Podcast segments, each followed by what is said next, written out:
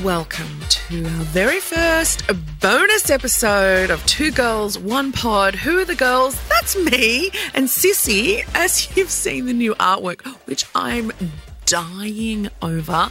I'm recording on Wurundjeri land. Welcome to the very first new Tuesday episode of the podcast. It might sound a bit different, um, but this is how it's going to be set up.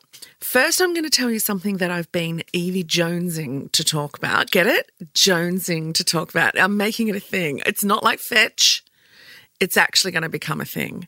Then we're going to go and we're going to answer one of your emails or your DMs or your questions or your texts if you actually know me or my phone number or my producer Rachael's phone number or our WhatsApp. Maybe fax us something if you have a pager.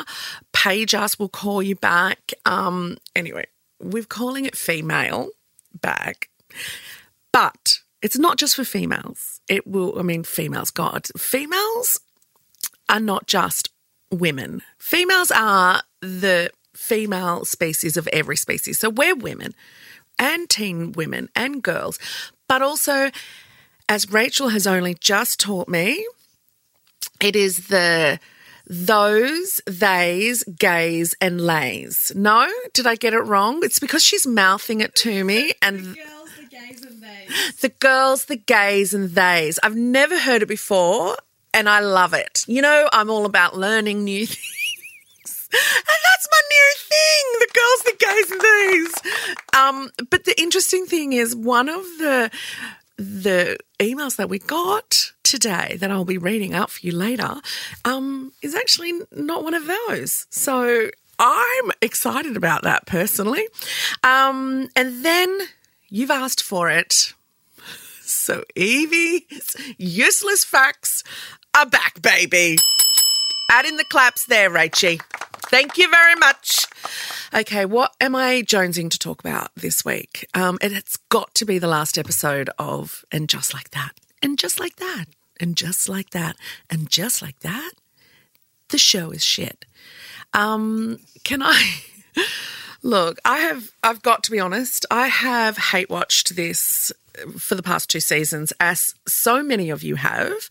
Um, I'm not actually sure I've met a person who likes this show, but I've met so many, not met, I know and I've met and I've read and I've listened to so many people who are watching, right? So we're watching it because everyone loves Sex in the City.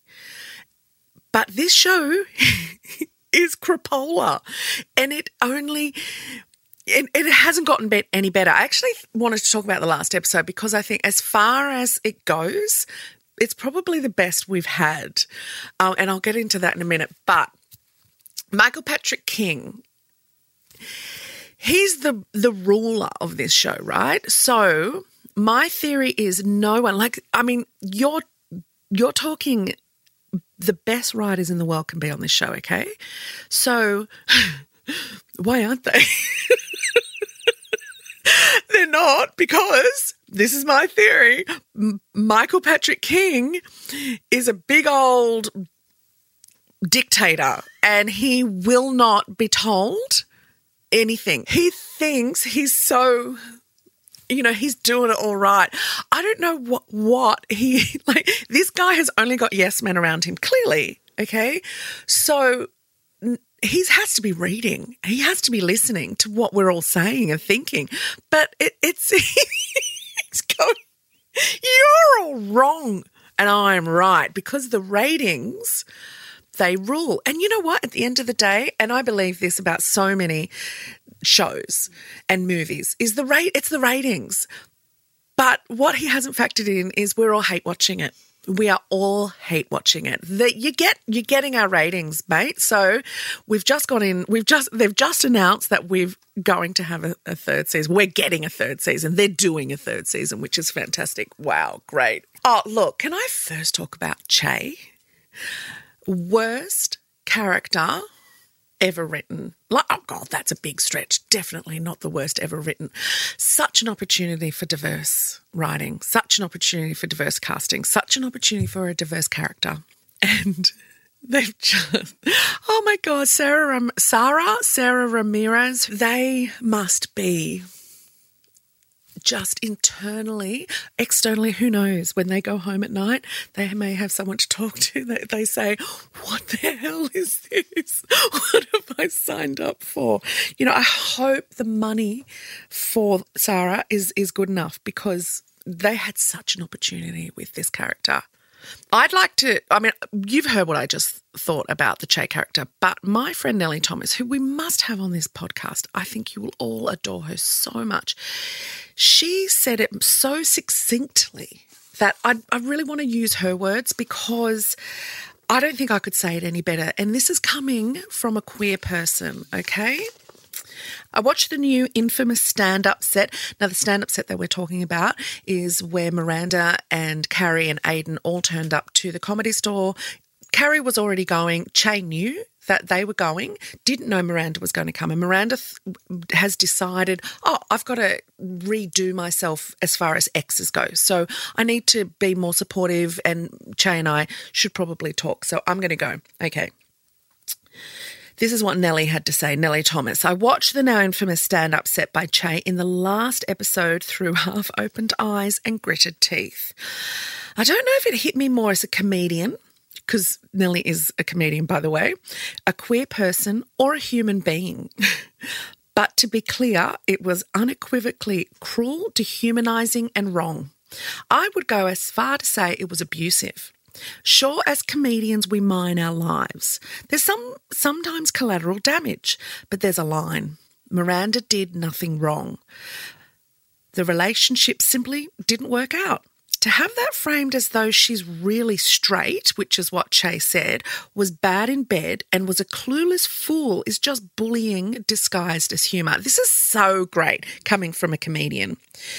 To double down and say that this is part of Che's self actualization is utter bullshit. If Miranda had been abusive or some such, perhaps a set like this could be justified. But no, it was about denying her very existence.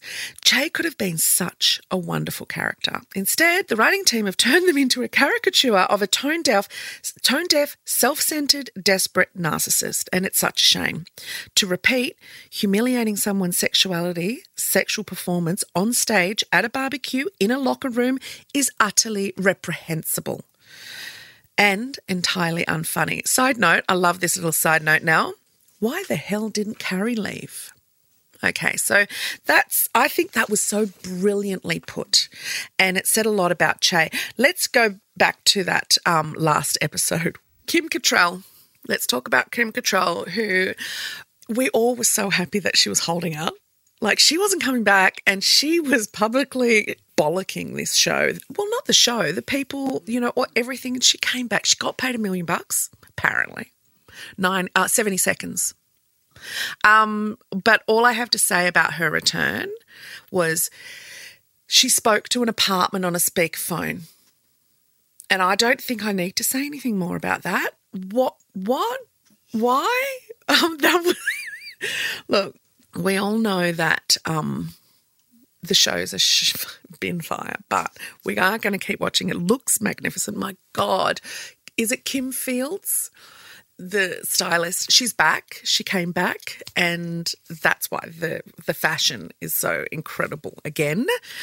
Um but i am going to end it on this which was brilliant. Charlotte got the monologue of of the whole two seasons. You know who wrote it? Definitely wasn't but he's allowed someone to come in and nail it finally. Um, this is after Harry says to Charlotte, because Charlotte's gone back to work, everyone knows this. Um, and she's asked she's asked Harry to pitch in. You know, this is going to be both of us now. This is going to be both of us now, Harry. We both have to be the parents here. We both have to do the things. And he's like, Yeah, I can do that. Um, he's just yelled at her. Well, yelled out, not yelled at her. I can't I can't do it all, Charlotte. And her response is just chef's kiss because everyone around the world, every wife or domestic partner that does the majority, you know, is feeling this really deeply. You are not doing it all. I know. because you made a few breakfasts and you ran a few errands that it feels like you are. But in fact, you're doing the bare minimum of what I and other women have been asked, no, expected to do around the house for years and years and years. And now I am asking, no, no, expecting you to help me with part of it, not all of it. And the best part of that is it's everywhere. People are sharing it and sharing it. You do not have a slave, you do not have a servant, you have a partner. So start acting like it. Um, and just like that, that's me jonesing for the week. What do you all think about me doing a theme song of my own? For Tuesdays or just for everything? Should I just come up with theme songs? Is there anyone out there who would like to work with me gratis? gratis on theme songs? Well, there's like I could have more than one. Okay, we're back. Second segment with Yvie Jones.